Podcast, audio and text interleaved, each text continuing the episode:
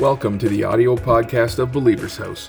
We are a multi-generational, multi-ethnic church in the city of Halifax, Nova Scotia, called to lead people to Jesus, make them more like Him, and see them lead others to Him.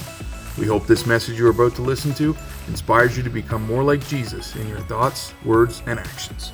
I also like translation. When we're reading together, let's all read from the same translation. Beloved, let us love one another, for love is of God, and everyone who loves is born of God and knows God.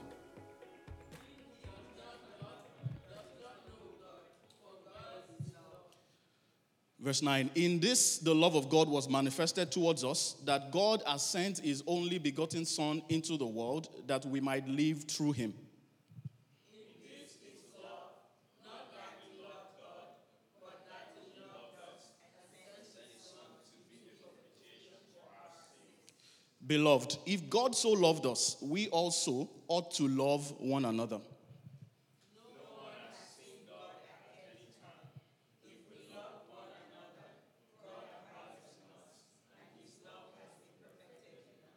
By this we know that we abide in Him and He in us, because He has given us of His Spirit. And we have seen and testified that the Father has sent the Son as the Savior of the world. Whoever confesses that Jesus is the Son of God, God abides in him and He in God.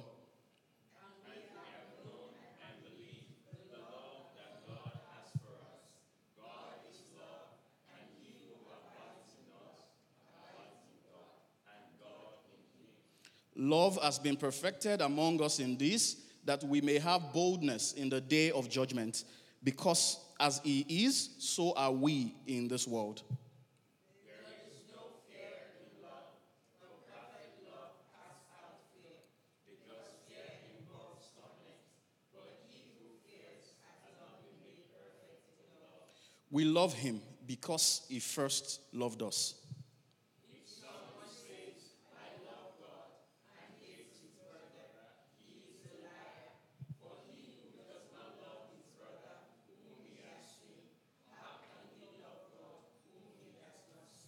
And these commandments we have from Him, that he who loves God must love his brother also. Holy Spirit, speak to us today. In Jesus' name we pray. Amen. Amen. This morning I want to speak to you about no fear in love. Say that with me, no fear, in love. So we've been speaking about this concept of love, and that's why we called the anniversary theme the second. And I'm sure by now you have clarity on what that actually means. And we have said a few things already. We have said that love is the fulfillment of the law. Because Jesus said in that scripture that the law and the prophets are all encompassed in this thing that He said, which is the first thing is love the Lord your God with all your heart, all your soul, all your mind. And then He said the second is like it, which is love your neighbor as yourself. And that is the culmination of the law that is fulfilled in love. And you got a bit more clarity on that last Sunday. We also said that love is a noun before it is a verb, because God is love. And you can see that in verse 16 of that scripture that we read, that God is love. Just using my kids as an example, because, I think this is why Paul actually said that a pastor should be the husband of one. Because most of his own illustrations were sports analogies, because he didn't have a family. But when you have a family, that becomes your center of illustrations. They make it so clear to me how that the relationship between God and us is supposed to work. Now, there's something about my kids. They know how much we love them. They understand that. They know that there's just so much they can do that can change my mind about them. They understand that. So sometimes I threaten them. Sometimes I'll tell them, okay, I'm going to do this. I won't tell you what I tell them I will do, because you people are judgmental. You are all judging us. You like judging the pastor. I would say something now, you will start judging me. That you pastor, you said that. So I will threaten them sometimes and say something, and they will actually laugh about it. They will laugh. They'll say, Daddy, you can't do that. No, Daddy, you cannot do that. Because they know that I can't do that. Why do they think that I can't do that? Because they understand that I love them. They know how much I love them. They get it. So I think the major issue with many Christians when it comes to, and we said that, when we say it's a noun before it's a verb, it means that you have to have a relationship with God first before you can display love to other people, before you can even get rid of the fear of God. Now, I'm not saying the fear of God in the awe of God. I'm talking about when people want to approach God and they are afraid of God. So to get rid of that, you need to understand the love that God has for you.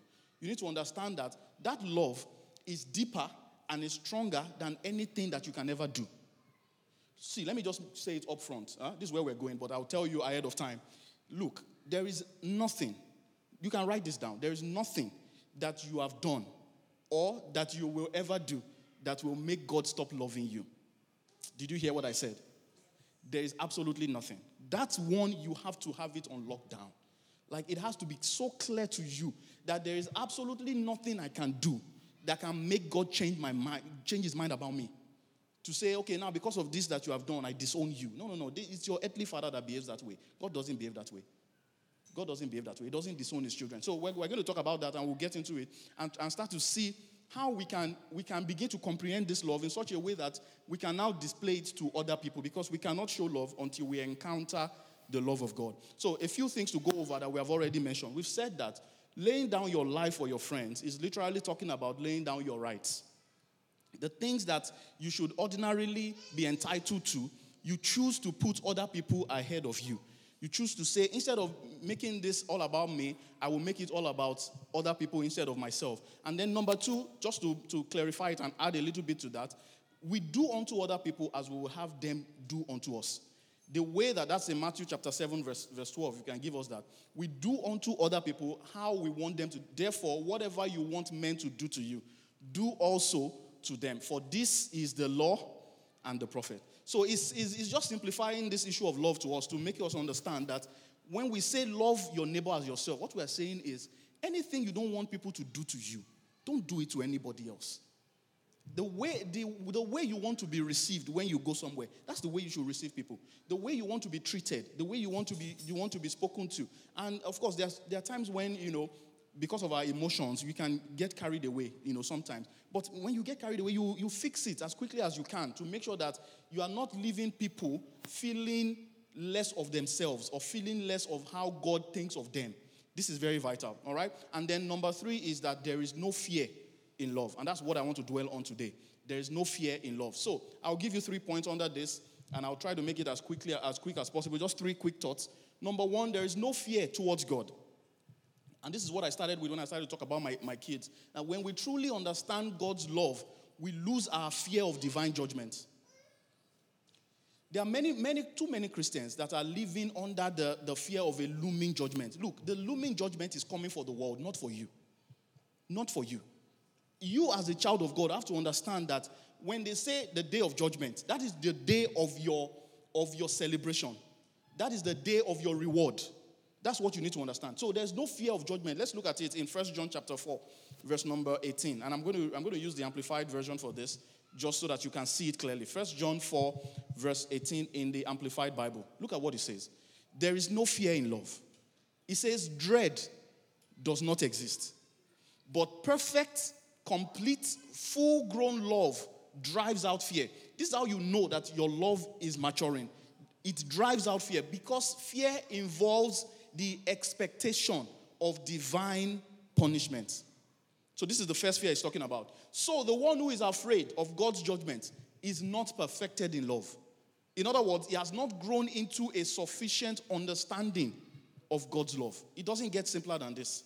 So he's saying that if you find somebody who is afraid of God's judgment, the reason is the person has not yet come into a full understanding of God's love.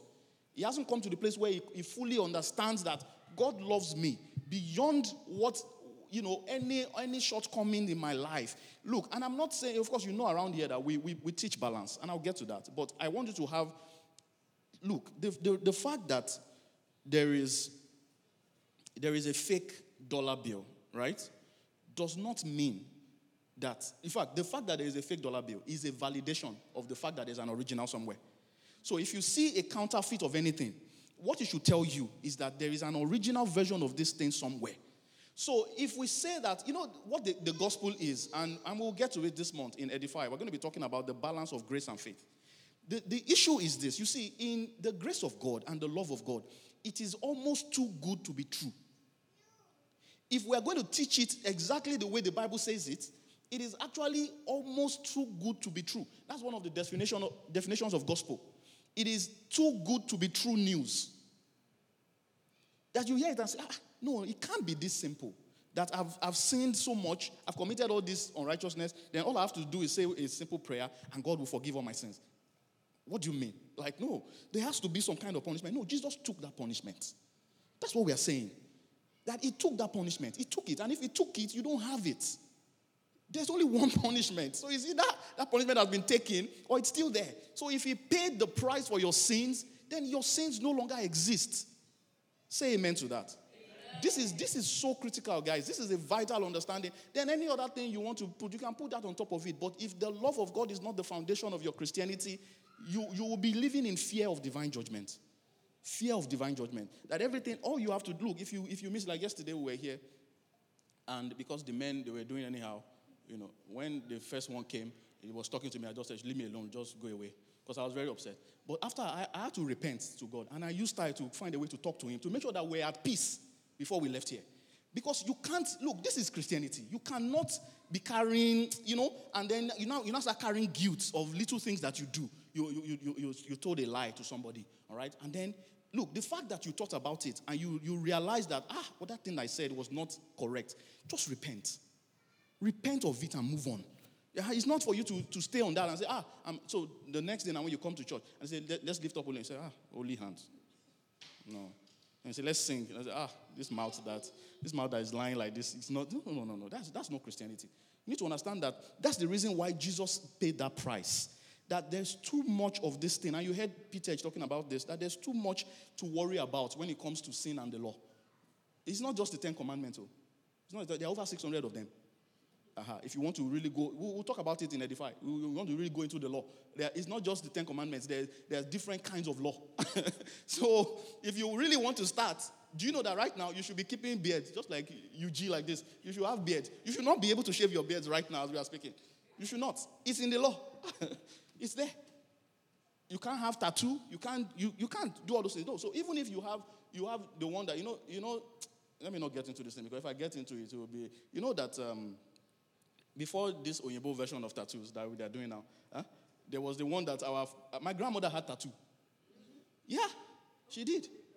So because that was the way that they identified themselves and where they were from. See, let's not get, I will preach. If I get into that, I will just be going. Let's look at what Paul said in Ephesians. Ephesians chapter number 3. Ephesians chapter 3 from verse 14 to 19. Ephesians 3, 14 to 19. It says, for this reason, I bow my knees to the Father of our Lord Jesus Christ, from whom the whole family in heaven and earth is named, that he will grant you, according to the riches of his glory, to be strengthened with might through his Spirit in the inner man, that Christ may dwell in your hearts through faith, that you, being rooted and grounded in love, may be able to comprehend with all the saints what is the width and length and depth and height, to know the love of Christ, which passes knowledge, that you may be filled with all the fullness of God. You see, when you comprehend the love of God, you will understand that God is not against you, he is for you. When you get into any situation, your first mode of operation will not be that I have to first, cancel all the bad things that I've done by doing some good things. No, but you understand that God is for you. He is always for you. He is never against you. So we may hear this, like I was saying, and now say, okay, so what does this mean? Does this mean that, I can just go ahead and do anything I like? Look, this is where there is a balance in the gospel. There are two things. On two sides, and I've taught this before at Edify, there are two edges of the ditch. If you get into legalism, you are going to become a Pharisee, which is that everything that you are now looking out for what people are doing that is wrong, rather than loving on people. That's one end of the extreme. The other end of the extreme is that people now get into liberality, which is that not the biblical one now, which is that you just feel like, okay, because Christ has made us free now. Actually, the theme for the next month, the series is freedom in Christ. That's what we want to talk about. That because now we are now made free in Christ, I can just do anything I like. I can now deliberately sin. That's not what we're saying. But that's not what we're talking about. We are saying that if you sin, that's what Jesus said. He said, if you sin, you have an advocate with the Father. The truth is, when you get into the love of God, and you truly understand what Paul is saying here, to know the depths, the height, the breadth of it, sin will be far from your life.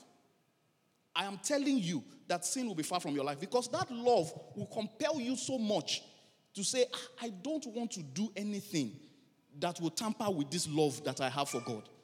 That is the whole idea. And that's the point that we have to get to come into the full understanding of that love. That's why this is a prayer that Paul was saying. And we must be praying this prayer every day to say, if you know that you are not yet at that point, listen, I'm saying, you are not yet there. This is the prayer you should be praying. To say, God, I want to understand the depth of your love. I want to know how much you love me. That my kids are growing up and they are doing things. Look, this little one kept us up yesterday till 3 a.m. He refused to sleep. In fact, at the point I had to get up from the bed, and I started doing other things that I could have done this morning just to pass the time. And he was there with me, hanging out with me, just refusing to sleep. I was so mad that what is wrong with you? Like, what is the problem? But that does not mean that because he did that this morning, I will now say, take your child. I'm not like, no, if I do that, you would think I'm a childish father. Yeah, that's what you would think. You think, what's wrong with you? Because this guy is a child. That's what are we to God? We're children of God. So when God looks at us, he's not looking at us and saying, I expect more from you because you are, no, you are mature. Even if you get to the full stature and measure of Christ, you'll be in heaven on the right hand of the Father. As far as you are here, you are still a child. You are still growing. You are still maturing. So God is looking at you and saying, yeah, you have come a long way from this. So when he gets to a certain age now, I will expect better of him. For example, I cannot expect my first son, Femi Dara, to do what he did yesterday. Because me and Femi Dara can have a conversation. I can tell him that, dude, this thing you're doing will have consequences in the future. And he will adjust himself. But at this level, I can't expect that of him. That's just the same way it is. So God is not looking at you and he's just picking out all your faults. No. All he wants your relationship with him to be genuine, to be authentic, your love for him to be genuine. And when you get to the point where you fully understand it and you comprehend that love, there's nothing anybody will say that will move you or shake you away from it. Say amen to that. All right, so let's keep going here. So the balance, what I was saying is that we don't like yesterday I was at a minister's conference, and this was one of the bone of contention, as it were, right? That, how do we love on people without tolerating or permitting them to do the bad lifestyle that they have? Or people have made choices, say, okay, this is how you were born, or you now choose that this is how you want to be called, or whatever it is. How do we balance what the Bible says and people's lifestyle? Or somebody said something that was very instructive as an answer to the question in the midst of all these ministers. And the person said something. He said, you see, my philosophy is that you need to catch a fish before you clean it. Can you clean a fish without catching it?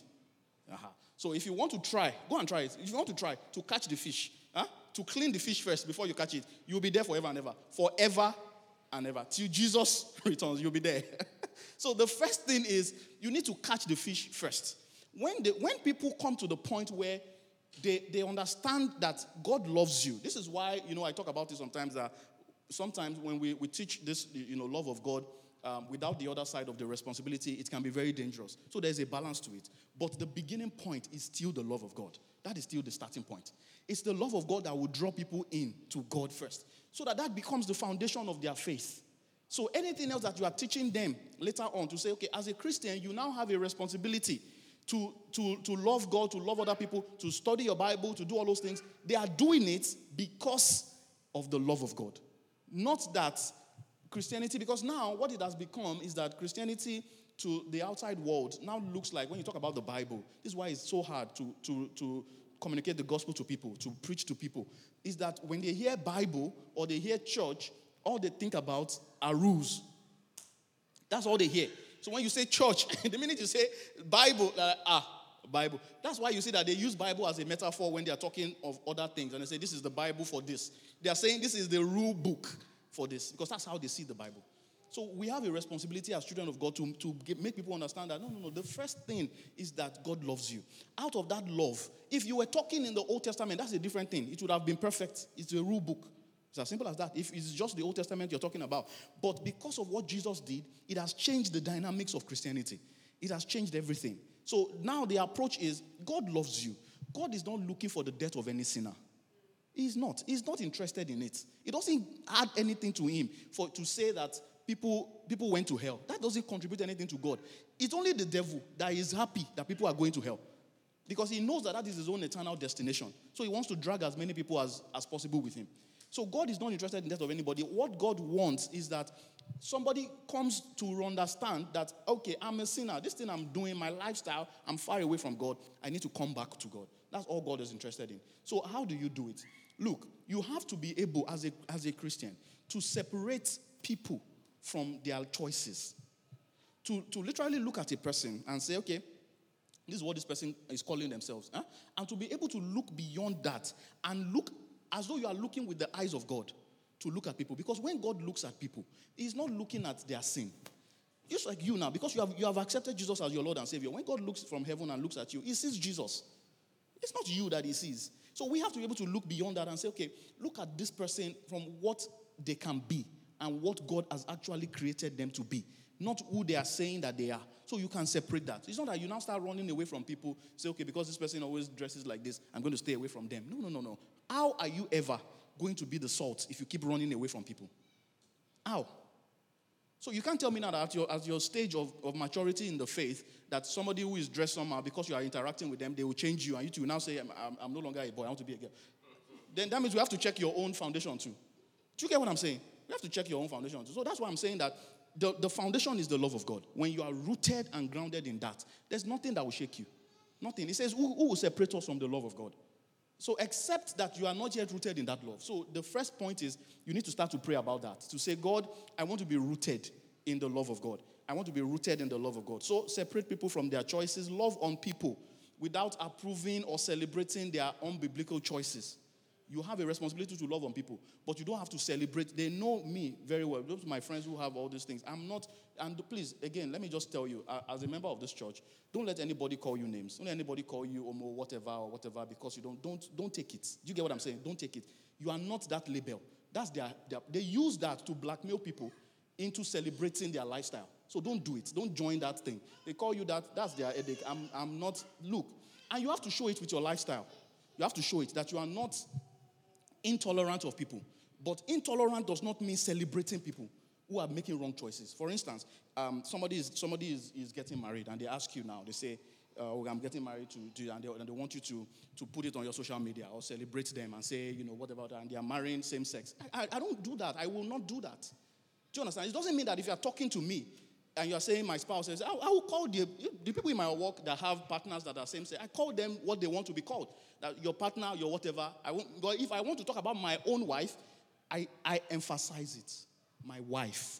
So that they know that this is me. Uh-huh.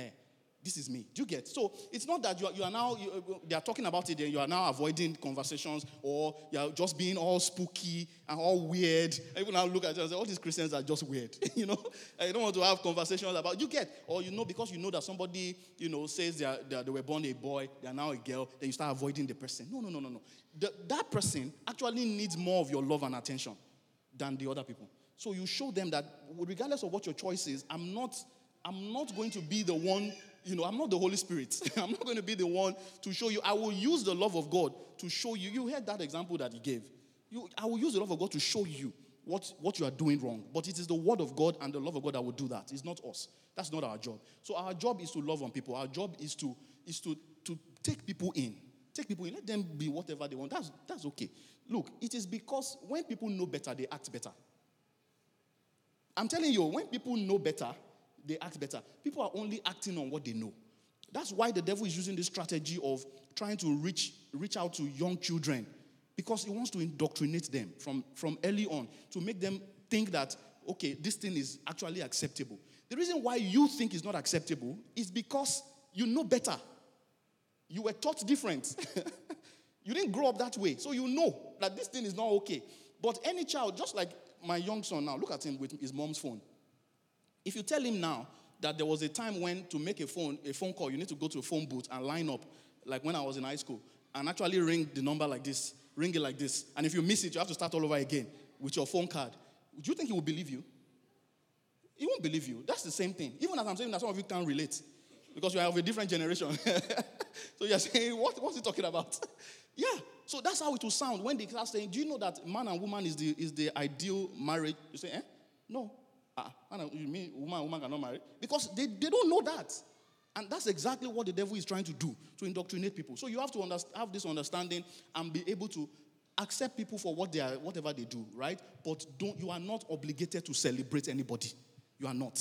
You are not under any obligation whatsoever. So for me, they already know. I'm not going to, have that conversation and be playing that game. You see, and say, no. If somebody comes now, it's just like coming now and say, come, I'm a whatever. I'm a man. I want to marry a man. They now come now and say, come and marry me. I would rather leave the ministry. I'm telling you, I would rather leave what. I'm telling you this honestly. I would rather leave them. If they want to revoke license or, I would rather do that than say, because that is approval. That's a seal of approval. Uh-huh. But that somebody comes to church who is, sitting down and they say, we are husband. You are welcome here. But that does not mean that I will not teach what the Bible says. Because the word of God is a mirror.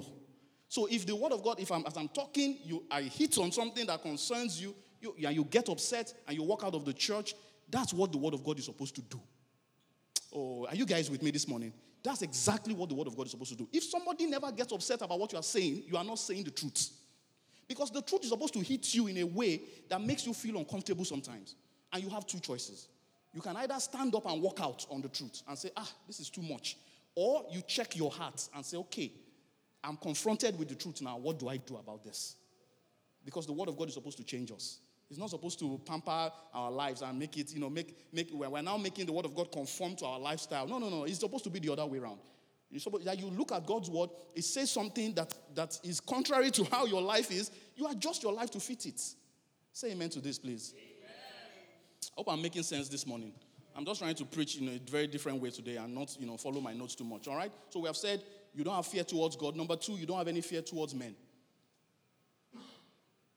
No fear whatsoever towards men. If you love your neighbor, you will not do anything that promotes fear or torment. You will not get into this thing. And that leads me to, what's going to happen later on today, in case you don't know. Today in North America and some other parts of the world is something called Halloween. Okay? Tomorrow? Okay. Thank God. I will not even be around, sir. So, tomorrow. Some people are doing it today because some people died in one part of the world. Yeah, some people died. They died.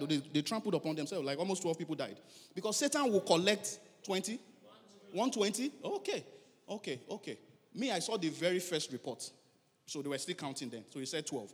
So 120 people have died. You see that Satan will collect his share. You cannot be doing birthday of Satan and he will not collect his donation. He will collect it. And this is how you need to be very careful with things like this. Because when you talk this way, you sound like, What are you saying? Like, why is it so? Does it have to be so hard? You will need to look beyond the surface and understand what the scripture says. Look, anything that you are doing, it says there's no fear in love. It means that anything that you are doing that is promoting any kind of fear in anybody else, your neighbor is promoting fear in any way. It's not of God. Period. It is not of God. Look, my kids are not grown. They are little kids. They were in the car with us one day. We were driving out of the house. They saw somebody's house, Halloween decoration. I have not told them anything about whether Halloween is good or bad. They know that we don't do trick or treating. Any treat you want, I will give you inside the house. You want chocolate, you will choke on chocolate inside the house. They are not going to anybody's house to go and treat or trick any stupidity. So they were in the car with us, and we were hearing them. My wife and I were in the front. They were saying it at the back. Say, look at that. They were talking about Halloween decoration. Say, it's disgusting. These are boys, kids. So imagine that. So, and you can already see that they have this, repulsion. It's a natural thing towards fear. You have that. So why would you now tolerate that in your own house? You now in front of your yard, you now make tombstones. Then in the future, all your family starts dying one after the other. Then you wonder why. Because you have opened the door to Satan.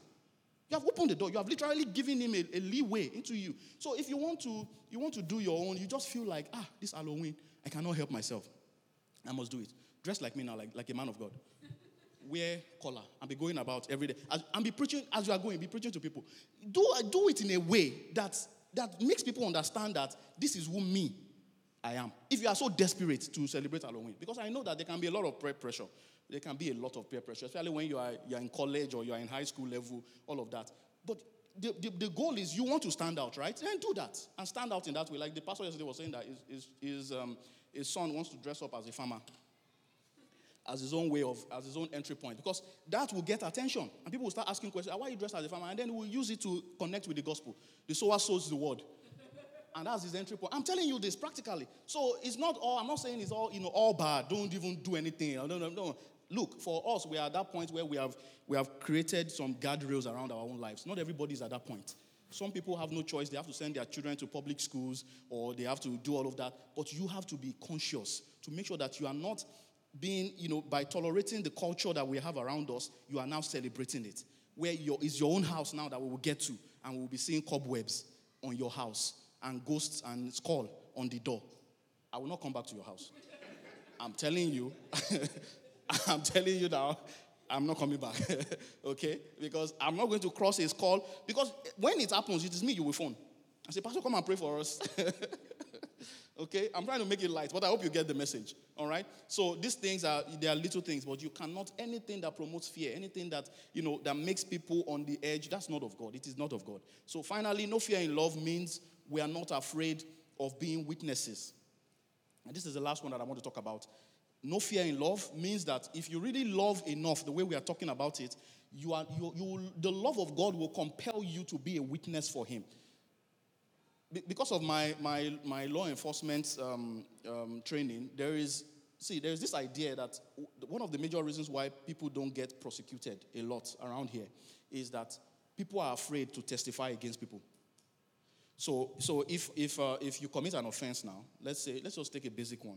Like maybe you committed a traffic offense or DUI or you were drinking and driving. Somebody has to be able to testify against you for you to be properly prosecuted. Otherwise, it will not go through. So a human being has to be able to come and say, I saw this guy when he was doing this. But many people don't want to do that. So most cases get thrown away because when it gets to that point, somebody has to stand at the witness point and say, yeah, I saw him. But you are standing, the person that they accused is standing right there and you are here and they are looking at you and say, yeah, I saw him. Do you think that what the people think is that if this guy mistakenly does not end up in jail, I still have to deal with him. The police will not be with me every day. So I still have to deal with this guy, knowing where I live, knowing my place. So most people just, at that point, it is those who have signed, you that have signed, that whatever, I will send you to jail. Whatever happens, me and you, we are going down. Those are the ones that stand and testify against people. And it's the same with the faith. Many people don't want to stand and testify for Jesus. They don't want to do it because they feel that they still have a stake in the world that they want to hold on to. They say, I don't want to be all out for Jesus. It's just like when people say, I'm coming out as this or that. You have to come out as a Christian. You have to. Then people say, I'm coming out as this, I'm coming out as that. I want to ask, have you come out as a Christian? First of all, have you come out as a Christian? That everybody knows that this is who you are. So you have to be able to stand at the witness stand for Jesus and say, I'm a witness to this. Like what the apostles were saying, that which we have seen and heard, that which our hands have handled. That's what we are testifying to.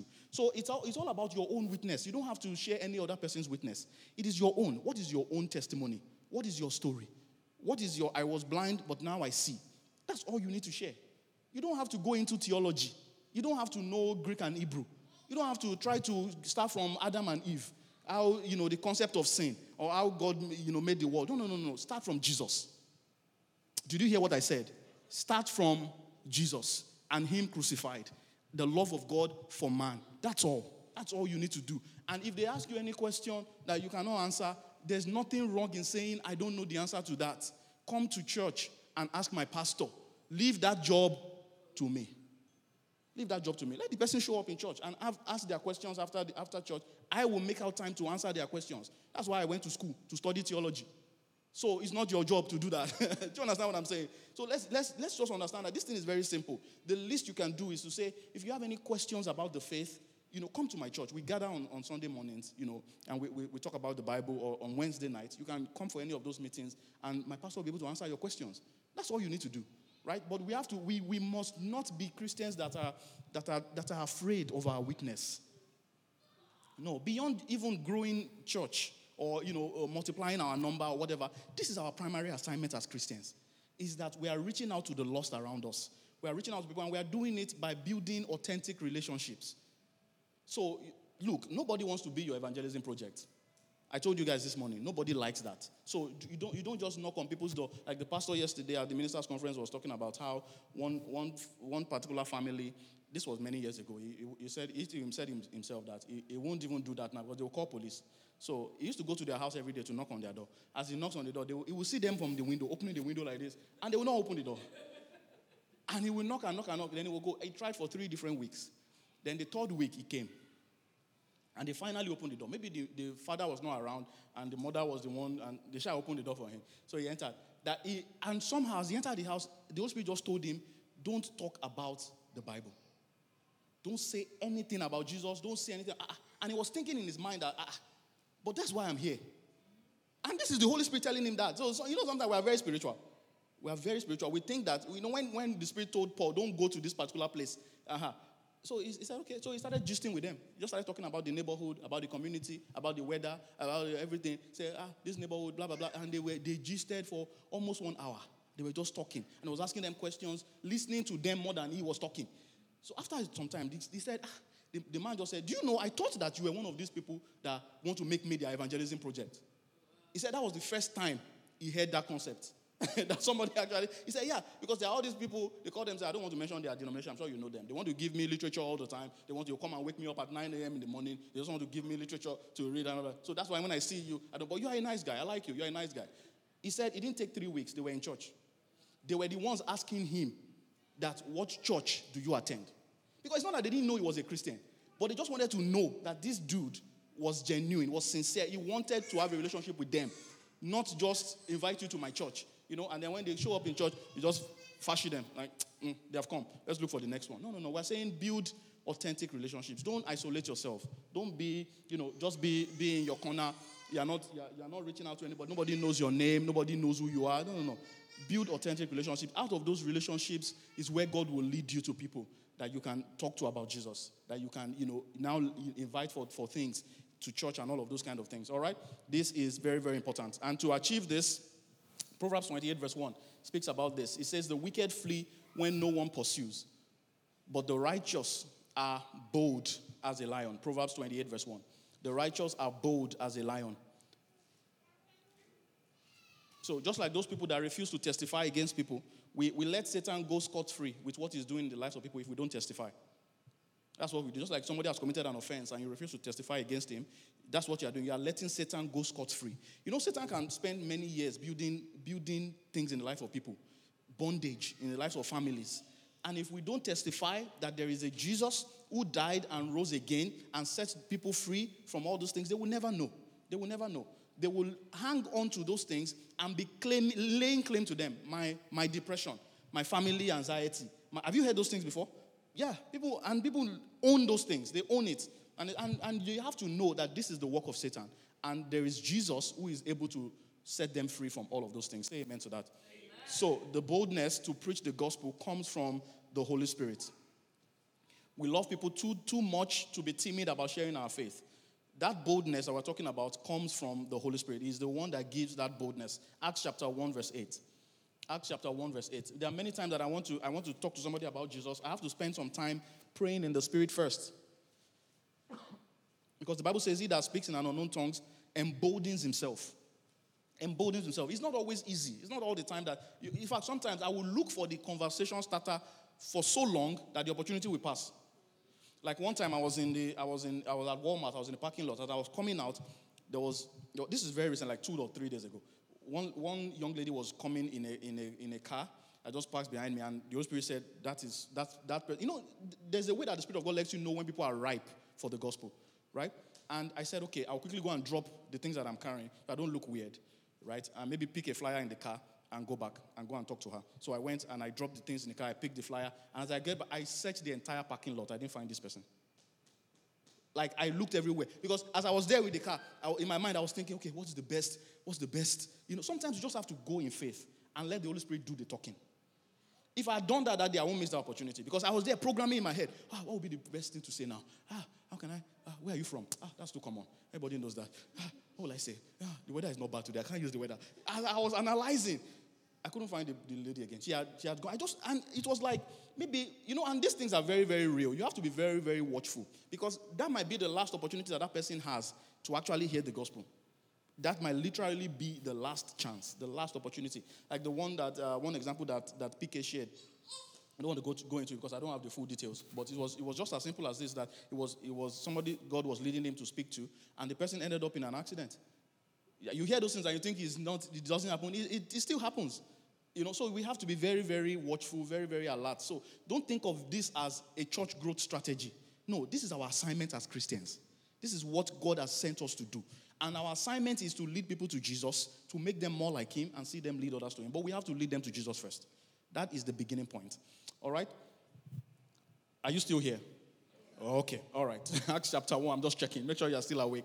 Acts chapter 1, verse 8. It says, "But you shall receive power when the Holy Spirit has come upon you, and you shall be witnesses to me in Jerusalem and in all Judea and Samaria and to the end of the earth." So what is the first sign of the Holy Spirit? What's the first sign? When the Holy Spirit comes upon you, what's the first sign? Oh, I thought you were supposed to receive the Holy Spirit with the evidence of speaking in tongues. Is that not what we say? That you receive the Holy Spirit with the evidence of speaking in tongues. The first evidence of the Holy Spirit is witnessing. Is witnessing. That you will be a witness unto me. The power that the Holy Spirit gives us is to embolden us to be witnesses unto him. That is the first sign. So I want to ask you, have you received the Holy Spirit with the evidence of witnessing to others? Have you received the Holy Spirit with the evidence? Because you can receive tongues, but all of those things are supposed to empower you. They're supposed to enable you. They're supposed to embolden you to actually go and do the work. And I'm not saying that this stuff is always going to be easy. I just give you my own example. Like, there are so many examples I can give you. Even before we started this church, where I will literally be going somewhere, those people will say, "Park your car." And I will stand until I see somebody that I can preach to. So I've done this over and over. And I've told you my story from Nigeria, where I'll be preaching in buses. So this is stuff that I've done. I've done morning cry. Go out in the morning, be screaming on the top of my lungs, you know, and be screaming the gospel as loud as I can. So I've done all these different things. So I'm not telling you to do stuff that I've not done. And it's stuff that I'm still doing. So this is something that every single one of us are called to. Every one of us are called to this. So please, as you go about your day, and this is the whole idea of when it says, "Go into all the world and preach the gospel." I've taught this before. That expression "go" in the original is actually "as you go." As you go. So it's not saying that every day you just wake up with the sole purpose of preaching the gospel. But it's saying as you go about your life. As you go about your life, this is where the concept of lifestyle evangelism comes from. As you go about your life, make sure that you are looking out for opportunities to preach the gospel. You are looking out for opportunities to build relationships. Until the Spirit of God prompts you that somebody is ripe for the gospel, your job is just to be building relationships until the door opens, until somebody tells you, "Oh, you know, I've been dealing with this thing. I don't know what to do about it." That's an entry point. Can I pray for you? Right? Can I pray for you? Can I give you something to read? You know, do you mind this? That's where the starting point is, but we have to build those relationships. All right? Are you guys with me this morning? Okay. You are looking at me well, you are smiling, but you are not responding with your mouth. So I just want to be sure that you are awake. All right, let's bow our heads and pray and talk to God. And ask God for strength. Let's ask him for strength. Let's ask him for grace to be able to do this. Let's ask for strength and grace to be able to do this. Let's make a renewed commitment this morning. Whether you are in the room or you are online, make a renewed commitment to God to say, "Father, I'm going to give my attention to this because this is what is at your heart. I'm going to give my attention to this." If you are in the room this morning or you are watching us online, you have not at any point made Jesus the Lord of your life, or you have done so, or you have gone back a little bit on this decision. You want to renew your commitment to Jesus this morning, or you want to make this decision for the first time. I want to see you wherever you are. If you are in the house this morning, just lift up your hand. And if you are online, lift up your hand with us too. Everybody will say this prayer with you, so you don't have to be ashamed or afraid. I just want to make sure that I'm praying for you. If you are there, everybody, let's say this together. Say, "Lord Jesus, I believe in my heart that God sent you to die for my sins. I confess with my mouth that you were raised to life again on the third day. I accept you into my life today as my Lord and my Savior. Come into my life and do something with it." Say, "Holy Spirit, I receive you into my life today. Be my Lord, be my Savior, and use me for your glory. In Jesus' name, amen." Father, we thank you for this message this morning.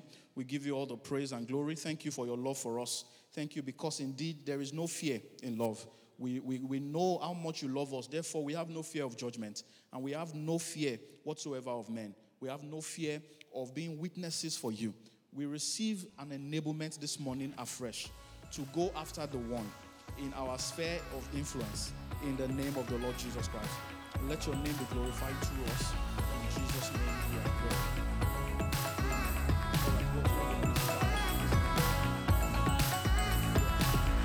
Thank you for listening to this message from Believer's House.